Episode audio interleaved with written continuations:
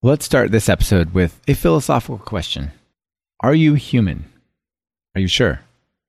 We could begin to answer that question physically. Are you made up of cells that would typically be considered as belonging to the human body? It turns out the answer is uh, maybe. We have many ecosystems within us. Understanding them is essential to our own well being. In this episode, you'll meet Sebastian Proost, who is using Python to study the bacteria in our world. This is Talk Python to Me, episode 237, recorded September 27th, 2019.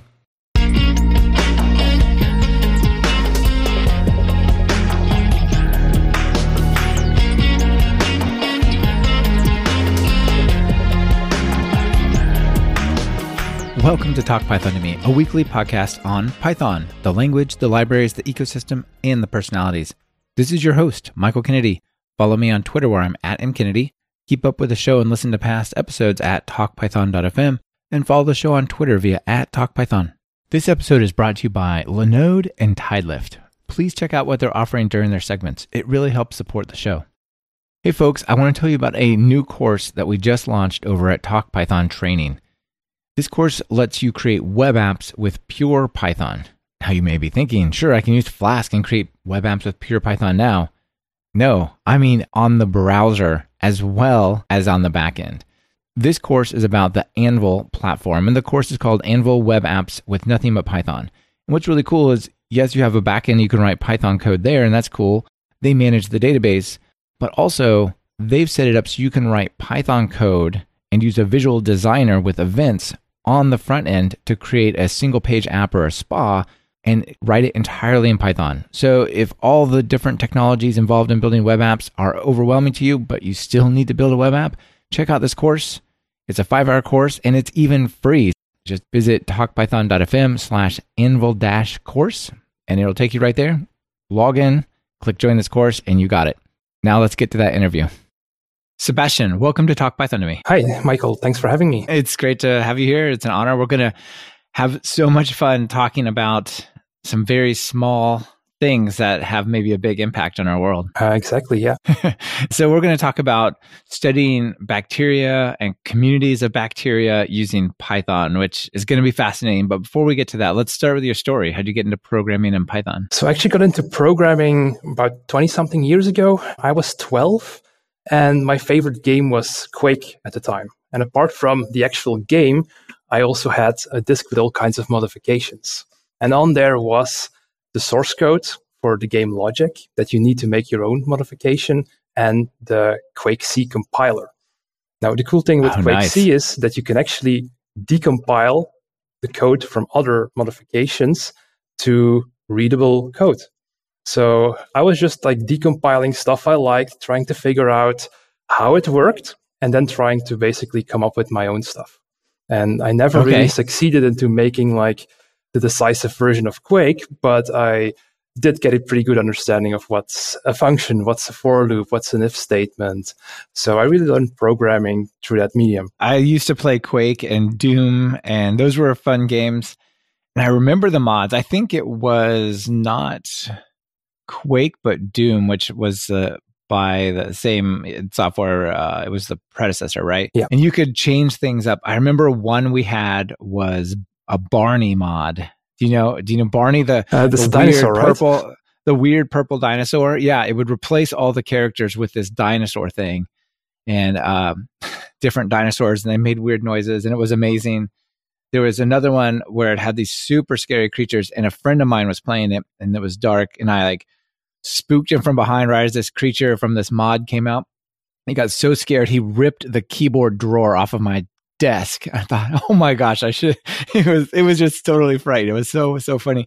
I've really enjoyed those mods. Those are great. It's a really cool way to learn programming. Yeah, I had like a whole bunch of them, and some were like tiny. They were just like a secondary fire for one of the guns, and yeah. I was just looking for a way to combine them because you could only load one at a time, and I wanted to have like multiple running at the same time. And so after I played around with uh, with Quake C for for a while, I did pick up some proper programming languages through high school.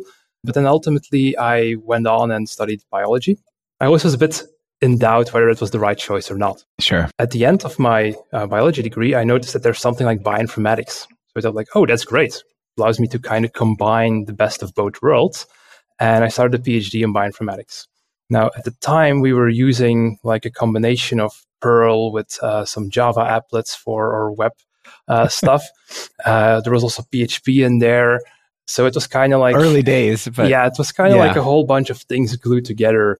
So a couple of years later, when I had the opportunity to start like a new platform, I thought like, okay, I want to stick with like one language for the back end, one for the front end. And that's how I basically discovered Python and Flask. And okay. we haven't looked back ever since. It's just uh, such a convenient way to develop things. Yeah, I got to think that the relevance of Python to biology is even more significant now than it was back then with the all the data science developments and the other extra packages getting developed and all. Sure. So in the beginning, bioinformatics was really fueled by by Perl, and just over the course of a couple of years, this has been completely taken over by by Python. Yeah, can imagine. Is it a lot? What kind of data files and stuff are you working with? Is it, you know, I, I imagine like a lot of, you know, uh, genetic sequence character strings or like what kind of stuff are you working with when you're doing bioinformatics? Right. So this really is dependent on what field you're in. In my case, it's mostly sequence information. So that can be either raw sequences that come from a machine. So those are very, very short reads of about 20 to a couple hundred nucleotides and the quality scores for each of them, like how reliable they have been sequenced, or can also be like a full genome sequence, which is just a string of uh, several millions of characters. right, a lot of ACT and G in there. But they're like bioinformatics is a very, very broad field. So there are people that are doing completely different things with other types of data. Um, if you look at metabolite data, those are like the chemical compounds that appear in a certain uh, sample. That's a very different type of data entirely. Okay, it's super interesting. It sounds like a, a fun place to be working for sure. Biology is super cool. Now let's let's talk a little bit just at large about communities of bacteria because as humans, a lot of people are kind of creeped out by bacteria. The thought of like there's something on my finger, or worse, if I I go to like a school and I I touch the handle to the the door, you know, what other stuff came off of other people, you know, sniffly kids or whatever. Now I have this bacteria on me. Probably it's actually viruses you care about, but whatever, right? People are freaked out about it, but it's a much more common and actually important part of of life for all, all creatures, including humans, right? Like there's a really interesting TED talk, which I'll link to from the your boss. And he starts the TED talk with something like, So you think you're a human, huh? Yes. So I might have to creep those people that are afraid of bacteria out a little bit more because basically for yeah, every cell so, yeah. that makes up your body, there is a bacteria somewhere on or in your body. And if you look at your genetic information, the number of genes that you have compared to the total number of genes those bacteria have, that's like almost a hundredfold higher for bacteria. Wow. So there's a hundred times more genetic information of bacteria on us, and we're about 50 50 in maybe not in mass, but in terms of number of cells. Exactly. Just half bacteria, half human yeah, cells. Exactly. That's going to take a moment to sink in. now, I kind of knew that, but there's another stat that you threw out there that just, you know, numbers. I think this is an interesting topic partly because these numbers are so big and the things are so small that it's it's hard to have a concept around it. It's it's hard to conceptualize it. So, you said that if you get say a gram of soil, that a gram, I mean, that's like tiny, right? Like a little sugar, sugar cube size bit of soil that has up to a billion bacteria in it. Just that little square, right? Yes. So it's like a very, very minute amount of material, and there's like a ton of bacteria in there. And if you look at the complexity or the, the number of different species in that sample, that's stellar. Like in that single gram of soil, you could easily have like 10,000 different kinds of bacteria. So it's a very, very wow. complex environment, and that interacts really with, um, case of soil, the roots of plants right? On our body, there are so many different bacteria on our skin, but also on the inside in our gut. And they actually affect us. And it could be bad, but a lot of times it, it could be good, right? Like the bacteria in your gut has a lot to do with your health. You know, you hear about people taking um, antibiotics and it like killing out some of that stuff in their stomach and they're not as healthy necessarily because of that, right? So yeah, it's it's crazy. We actually tend to think of bacteria as something that causes disease, that causes inflammation and infections, right? But a lot of bacteria can do exactly the opposite thing. A lot of the bacteria that are living kind of like as our symbionts, really, they're essential for our health. So they can really improve our, our quality of life. Right. Maybe they help you with digestion, like certain types of proteins or things can be broken down because they're there, right? Yeah, I can imagine so.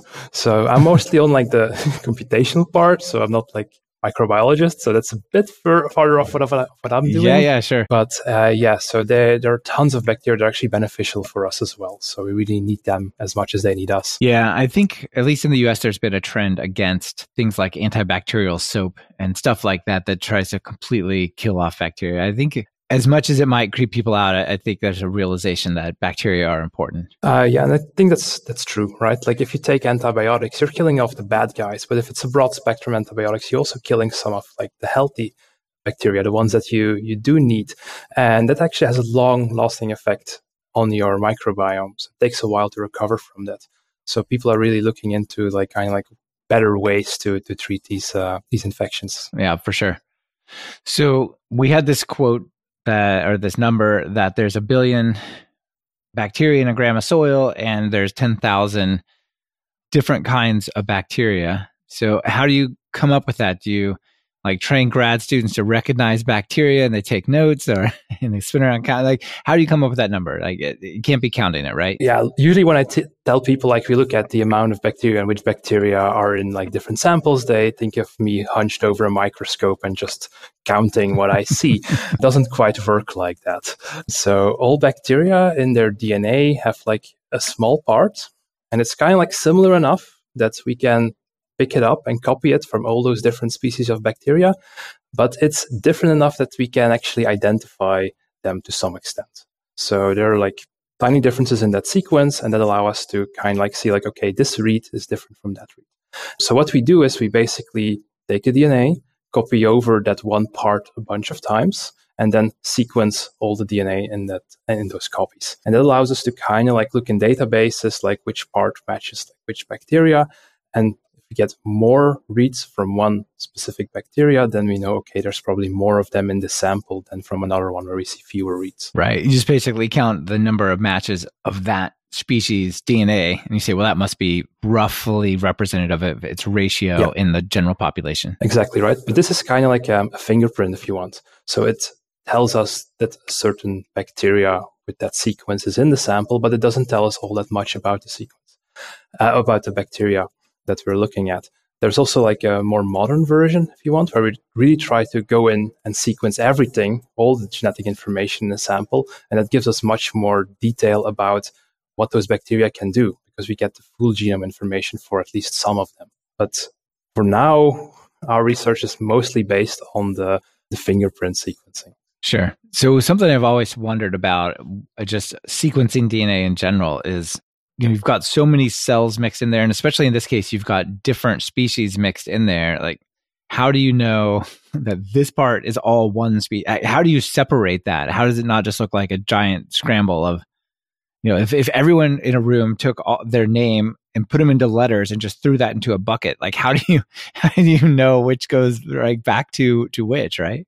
How's that happen? In case for the sequencing, the amplicon sequencing, it's kind of like built yeah. in the design that it's designed to deal with that kind of information. If you really take like everything, then you need to sequence pretty deep, that there's like some overlapping parts in there, and that allows you to assemble different genomes.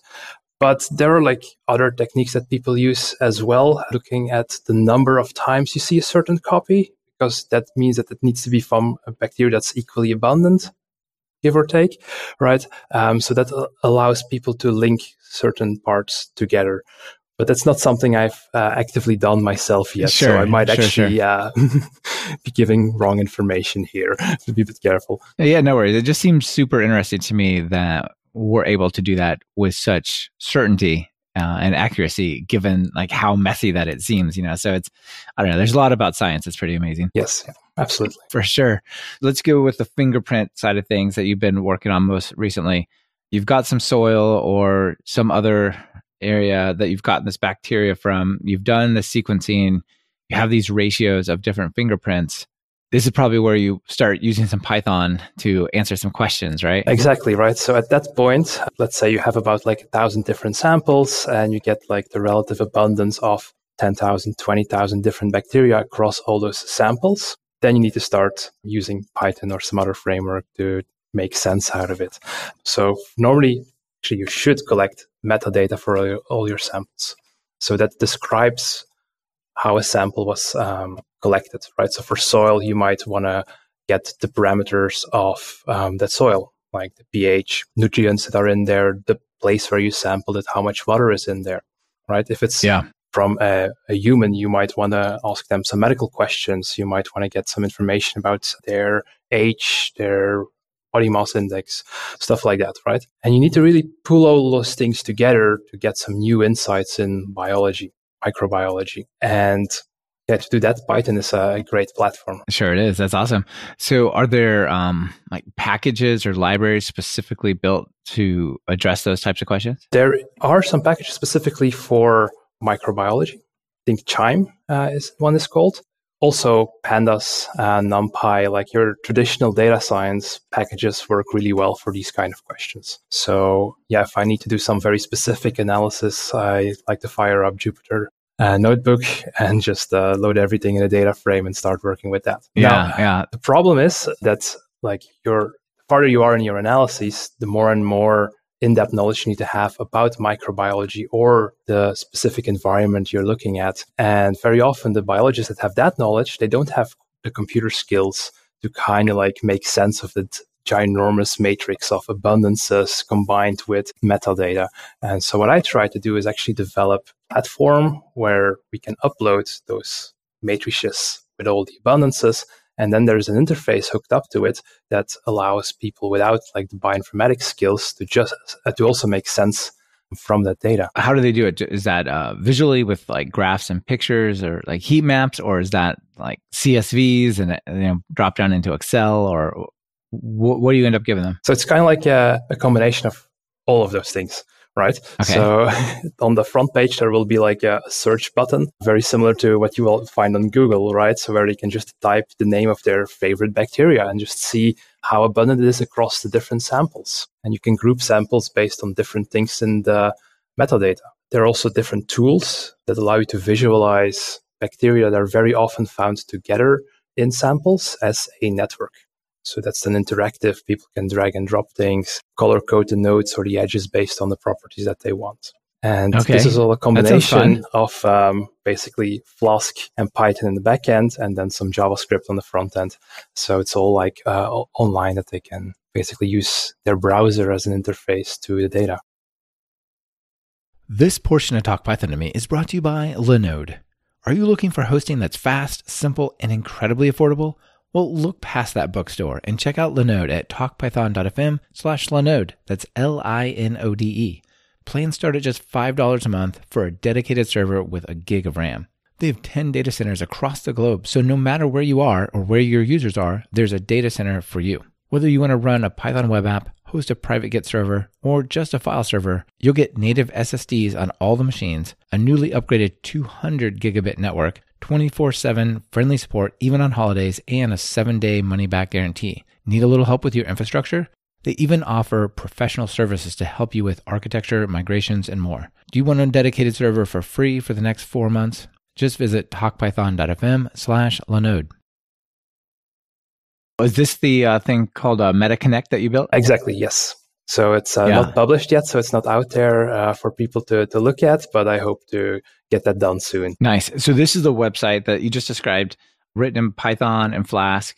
Is it tied to your university work or a company you work with?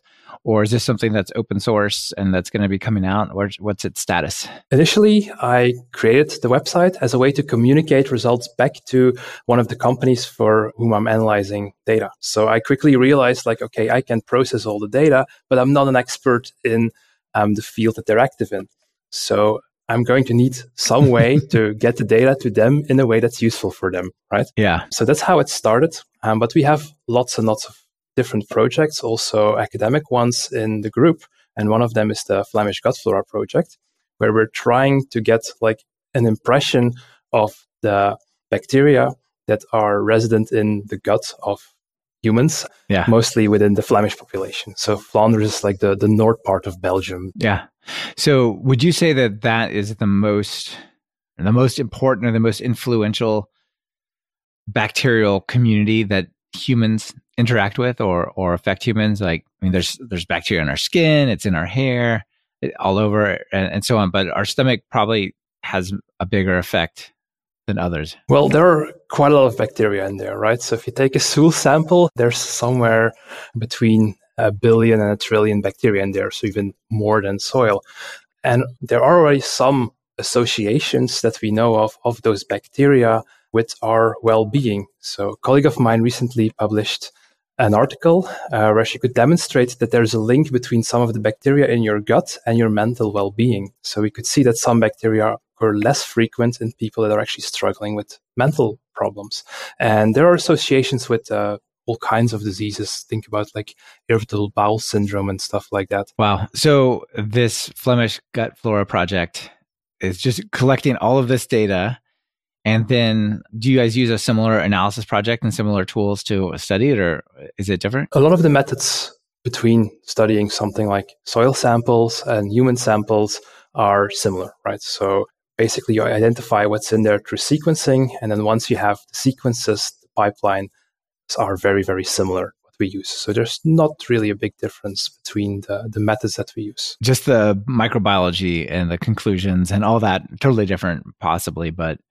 not the way you get the frequency diagram or whatever it is. The biggest differences are in how the things are sampled and how the samples are processed, right? So once it's turned into sequences, then it kind of all becomes bytes, and then we start using some very similar workflows for different kinds of samples. Yeah. Yeah. What's that workflow look like? It sounds like, you know, if you have 10,000 samples, that's a lot of work. It sounds like that needs some kind of automation. To some extent, yes, right?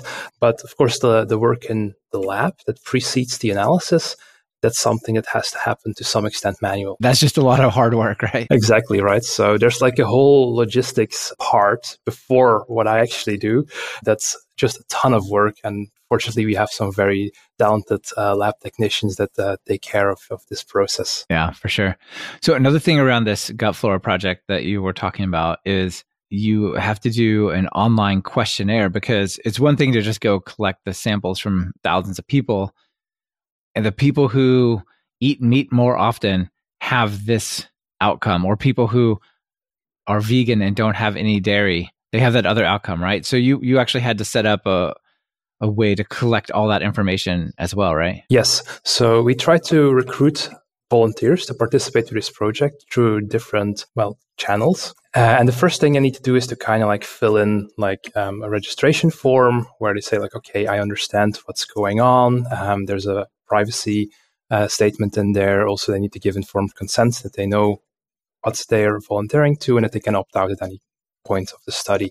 Um, then there's an intake questionnaire where people give us some information about yeah their health, their lifestyle, and their diet.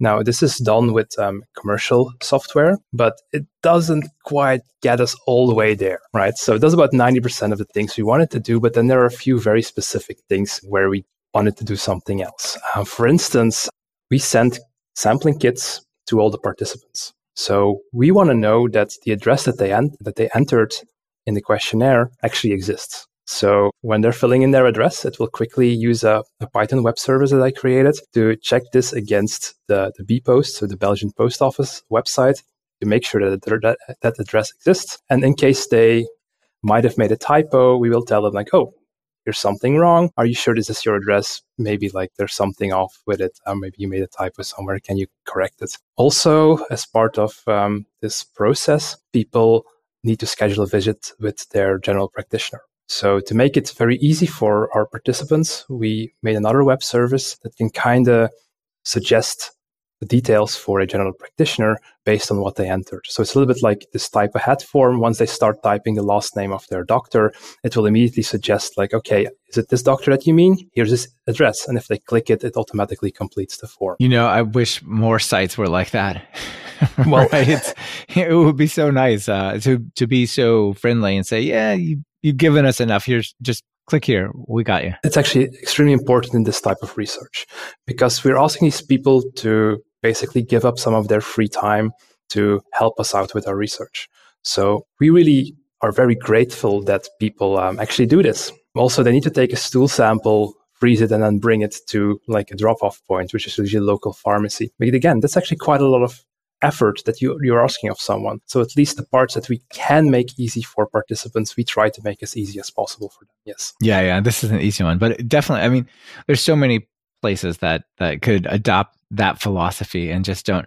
One of the things that's interesting about this that I think is worth pointing out is you said this is a, a pre-packaged commercial questionnaire site company and they, they take care of it, but they let you customize the page by putting in a little bit of JavaScript, right? Essentially, when they filled in their address and they click the next button, that's the point where we can fire a little bit of um, JavaScript. Um, so mostly using uh, jQuery to call the web service with the data they entered and then send um, a response back. Yes, this is valid or no, this is not valid. And then have the website respond uh, appropriately according on that. Uh, I think that's a really interesting way to bring in the capabilities that you have using Python and Flask to something that is not really extensible, but it has this little tiny hook where it lets you just do just enough to get into the space.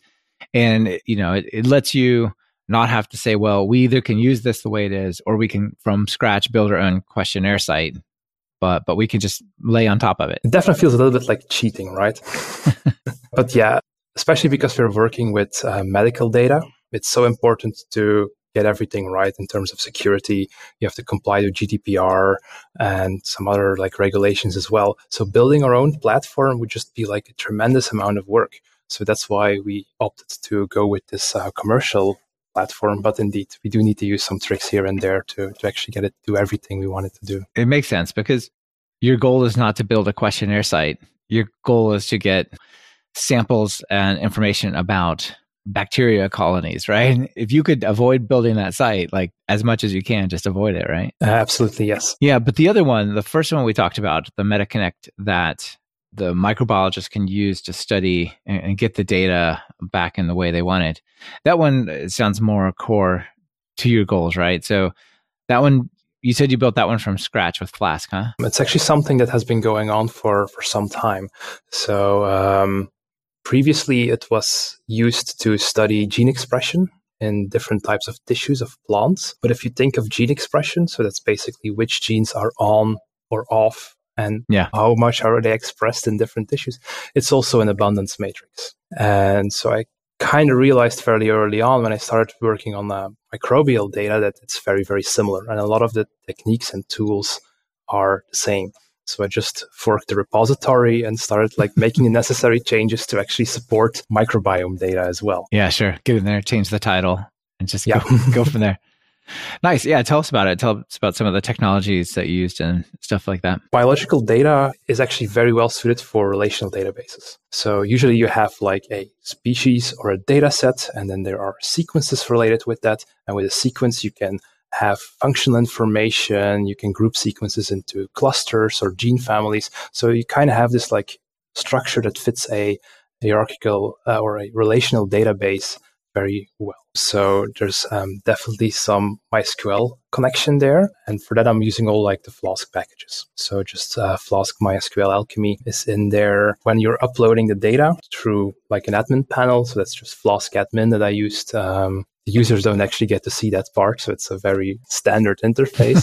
so through that interface, you can upload the data. So basically, as a bioinformatician, you processed all the, the reads that you got and you have your abundance matrix and you upload it. So then there are some standard analyses that are just triggered on the server and just ran as soon as you upload the data. It's being right. So some sort of like data ingestion. Yeah, it loads it up converts it into the database format, things like that. Exactly right. And so it also does a couple of analyses immediately as you upload the data. And so for that part, I'm just using like pandas, NumPy, and the scikit-learn to to kind of do those kind kind of stuff. Uh-huh. So just a whole lot of Flask going on there on the on the back end. It's cool that you're using Flask admin. And of course, if people don't have to, they don't see it. If it just the admin see it, it could just you know, admin panels are always like the worst looking part of the UI. Uh, exactly right. So the parts that actually users get to see, uh, that's something where I do spend a bit more time on how it actually looks. nice.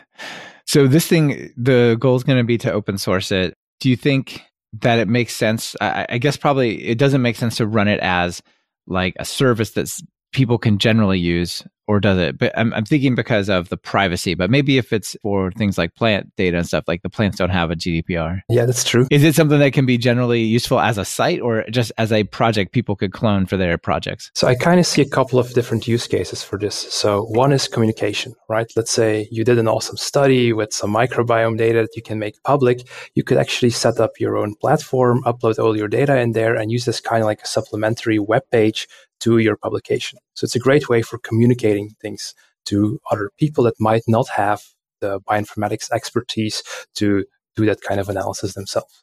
I also personally use it a lot to just locally run it upload the data set that I'm analyzing and I just get like all those tools at the click of a button rather than using different scripts and making all those like one-off scripts to do, to do some kind of analysis. It's almost like a GUI on top of the libraries that you guys are using to study the bacteria. It really simplifies some analyzing the data.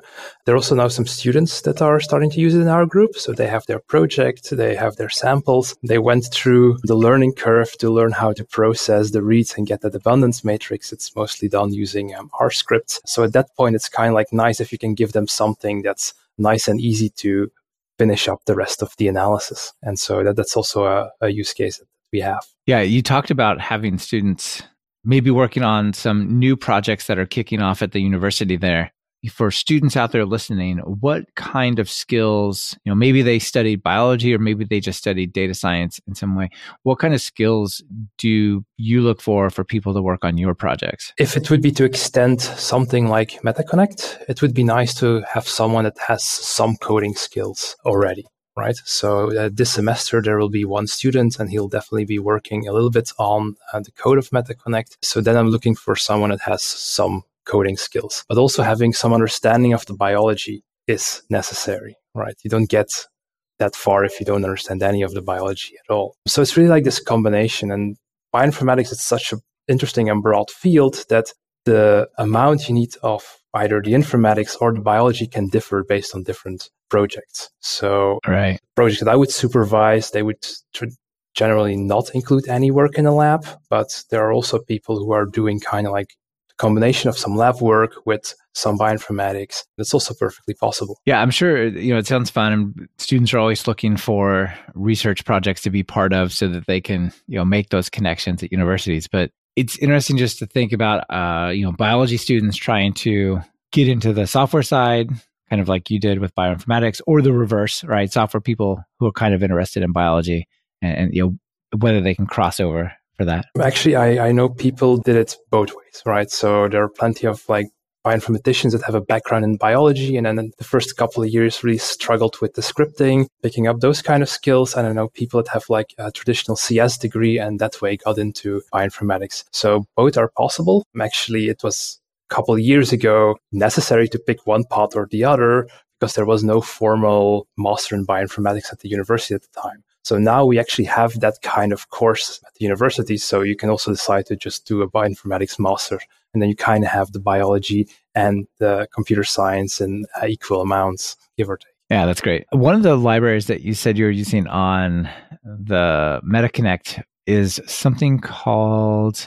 cytoscape.js. Well, that's actually a, a JavaScript yeah, library. Yeah, yeah. So that's basically a library that allows you to visualize networks in the browser. And so I briefly mentioned it before. You can represent these communities of bacteria as networks. So think of it as a, a, social network of bacteria, right? So bacteria that tend to appear across different samples, they're co-abundant and could be that they're somehow related to each other. They're either dependent on each other or maybe they're dependent on the same other resource. But the thing is, you spot them very often in the same samples. And so that allows you to kind of like represent the bacteria as nodes and draw an edge between them. Allows us to kind of study little communities of bacteria because we do expect that bacteria that are often in the same samples somehow need each other to do what they, they need. This portion of Talk Python to Me is brought to you by Tidelift. Tidelift is the first managed open source subscription, giving you commercial support and maintenance for the open source dependencies you use to build your applications.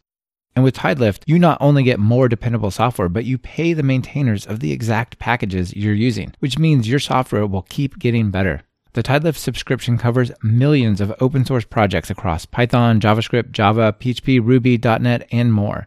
And the subscription includes security updates, licensing verification and indemnification, maintenance and code improvements, package selection and version guidance, roadmap input, and tooling and cloud integration. The bottom line is you get the capabilities you'd expect and require from commercial software, but now for all the key open source software you depend upon. Just visit talkpython.fm slash tidelift to get started today. And I bring it up because it looks like such a cool library. Obviously, it just does graphing type stuff, but the variety of the visualizations there are, are super cool. So people who are, are looking to draw those types of relationships, I think there's a lot of stuff to take here. There's even one where it represents like different animals linked together, and the vertices are actually pictures of animals and stuff like that. So it's it's a really nice library for that. Was it pretty easy to use? It's very, very performant in terms of drawing the graphs. Yeah. But you kind of have to build the interface around it. It just draws nodes and edges, gives you some functions to interact with them. But if you want to have like a, an option to change the color of the nodes, those little things you have to add yourself. So it's pretty straightforward once you have your data in the right format to visualize it using Cytoscape.js. I struggled quite a bit to build the interface and all the buttons that I required for uh, my viewer to get them to link. To, to get it to behave just yes, right. Exactly. Yeah. So sure. The, it's one thing to draw it, it's another to make it interactive. for sure. So, one of the areas that I thought uh, would be fun to talk about would be the pressures of being in an academic space and what counts as like merit and credit in that world versus industry. So, it sounds like a lot of the work that you're doing is around academics, but you also have a little bit of industry experience going on at the same time. And, you know, with in academics, it's all about the academic paper, right? Yes. Is that a challenge for my goal is to build this cool library in Python to help biologists, but I can't publish that. So what am I going to actually do along with that? Or what's the tension like there? I am analyzing some data for a company and I think it's a really cool project, but it's their intellectual property. So yeah. I'm not talking too much about it. Uh-huh. And so basically the findings there, that's that's all the company's thing. But so software that I'm designing, that's more the academic part of Yeah. it. It's true that like on, uh, in academia, basically your worth is measured by the number of publications that you have. So I need to kind of keep a balance between them, right? So I need to make sure that I also get uh, some publications for my resume. Do you think that the industry is going to, or academia, I guess, is going to change somewhat to recognize software contributions as part of research more? I mean, this is not a problem related, just focused on biology, right? This is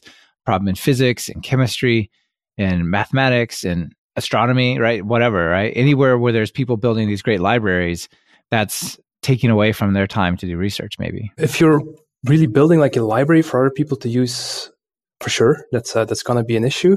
I've mainly been developing applications, and so then the way we did it was we kind of released the application along with a data set, and then you can kind of do some uh, research with that data set as well. So you kind of have then a combination of novel data set with novel software and people can start using it. And that can also become like a publication on its own. However, there it does make it challenging to keep on supporting the software because once the publication is out, right? you got what you need. There's no more reason to keep uh, adding features to it or whatever, right? Yes. So then either need to continue basically building a larger data set in combination with better software to kind of keep keep it going. And so I think during my, my PhD, one of the projects I was working on, we really were very successful in doing that. It was always a combination of like, here's an online platform with like a cool tool that we developed, but also each time here's like a larger data set, more species included. It certainly makes sense to build tools and applications to answer your questions, right? Because I've worked in research groups before and a lot of the work was we need to answer this question. We need to visualize this thing. We need to transform that data. And it was just writing software to, to do that. So, have you heard about the Journal of Open Source Software? JOSS? I have. I actually think it was through one of your podcasts that I that I learned about it. Yeah. Yeah, we had him on the show.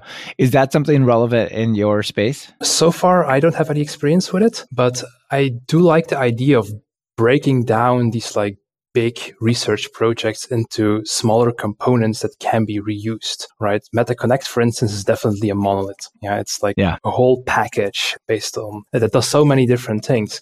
It would be cool if I could basically take some components out of there and maybe get like a smaller publication out of it through JOSS or some other journal. And it's something I've been trying to do recently, but so far I haven't really been able to test it or to put it in practice. Yeah, I was just thinking, okay, it seems like some of your stuff that you're building, it repackaged correctly, it might fit in there, right? Yes. Yeah, so for instance, we have a lot of metadata for the Flemish gut flora project, right? So we have thousands of people and we have all this medical information, this information about their diet and their lifestyle. And I have a viewer for that. Now that's something you can basically use across different disciplines, right? Every study where you have a ton of metadata would benefit from such a viewer. That's, for instance, one of the parts that I would like to kind of like separate into its own repository that could become its own project. Cool. Well, uh, maybe, uh, I guess school has just started, so it's probably not the easiest time to find free time, but maybe next summer or something, or, or over winter break. Yeah, I'll have a look at it once I have some, some free time on my hands to work on it.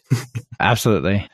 So where's this research going and what are you building next? Like uh, what more analysis do you want to do? What more libraries or apps are you building? I'm actually quite happy with the microbiome studies. It's, uh, I think, a very challenging field.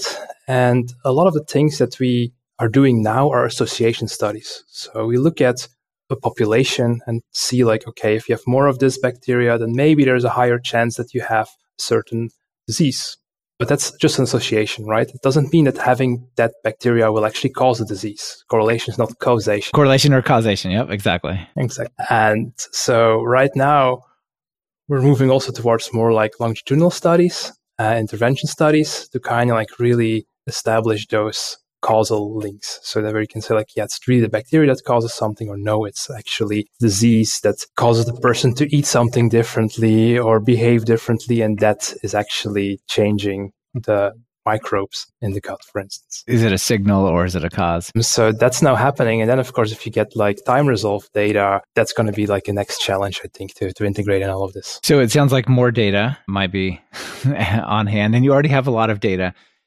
Where does machine learning factor in your world. Have you tried to use like machine learning models to understand this and, and, make these inferences? I know machine learning is extremely good at taking a picture and saying, oh, that means it's like this. But what about one of these like abundancy grids or something like that? One of the things that we noticed, or that basically my colleagues noticed uh, a couple of years ago, is that we can kind of stratify the Flemish population into four different groups based on the bacteria that are in the gut. What is the distinctions there, the categories? Certain people just have like more of one kind of bacteria, right? And that seems to be kind of like one group. And they're not distinct groups. It's more like a, a spectrum. But so we know that there are these four different groups, right? So uh, one of the things that would be nice is if basically we could use some machine learning to automatically classify new samples into these different enterotypes. Yeah. You could also start thinking of kind of try to predict something based on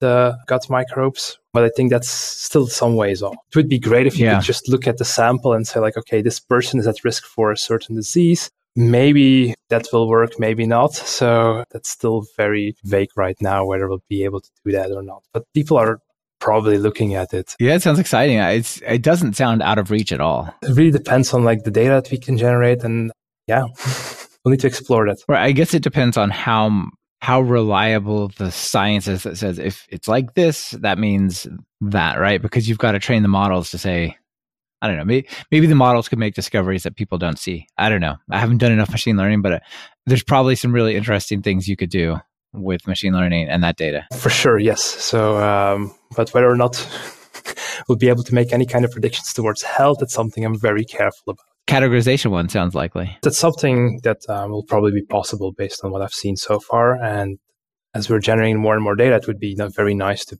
just do that initial classification into the enterotype in this automatic way. For sure. So, well, it sounds like you're making some cool use of Python to study these microbiomes. And they're just so fascinating because they're really out of reach for us in any way that we can conceive about it other than, you know, a very small view with a microscope. It's super interesting. I think so too. Hopefully that inspires the biologists out there to you know, do more Python and, and things like that. Super cool.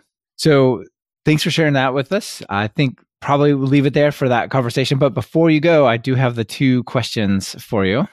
So if uh, you're working on this project, you're going to write some Python code. What editor do you use? So if I'm working on um, MetaConnect or any kind of like large project, that would be PyCharm. If it's more like a very specific analysis, I'll fire up uh, Jupyter Notebooks. Where do you make that trade-off? Where do you say, okay, this is now it's too much for the Jupyter Notebook. I'm switching to PyCharm. Like when do you transition from one to the other? So I have like a couple projects, and they really are from the beginning decided to be like an application I'm developing. And for that, it's automatically something I will do in PyCharm. If it's more like processing data, preparing it to do something else with it, or something I just have to do once, maybe twice, then I'll go for the, the notebook. Also for reporting back something, I think the notebooks are really powerful because you can just, you know, generate all the graphs, export it to PDF and say, here's the thing that you asked. Yeah, yeah, that's perfect.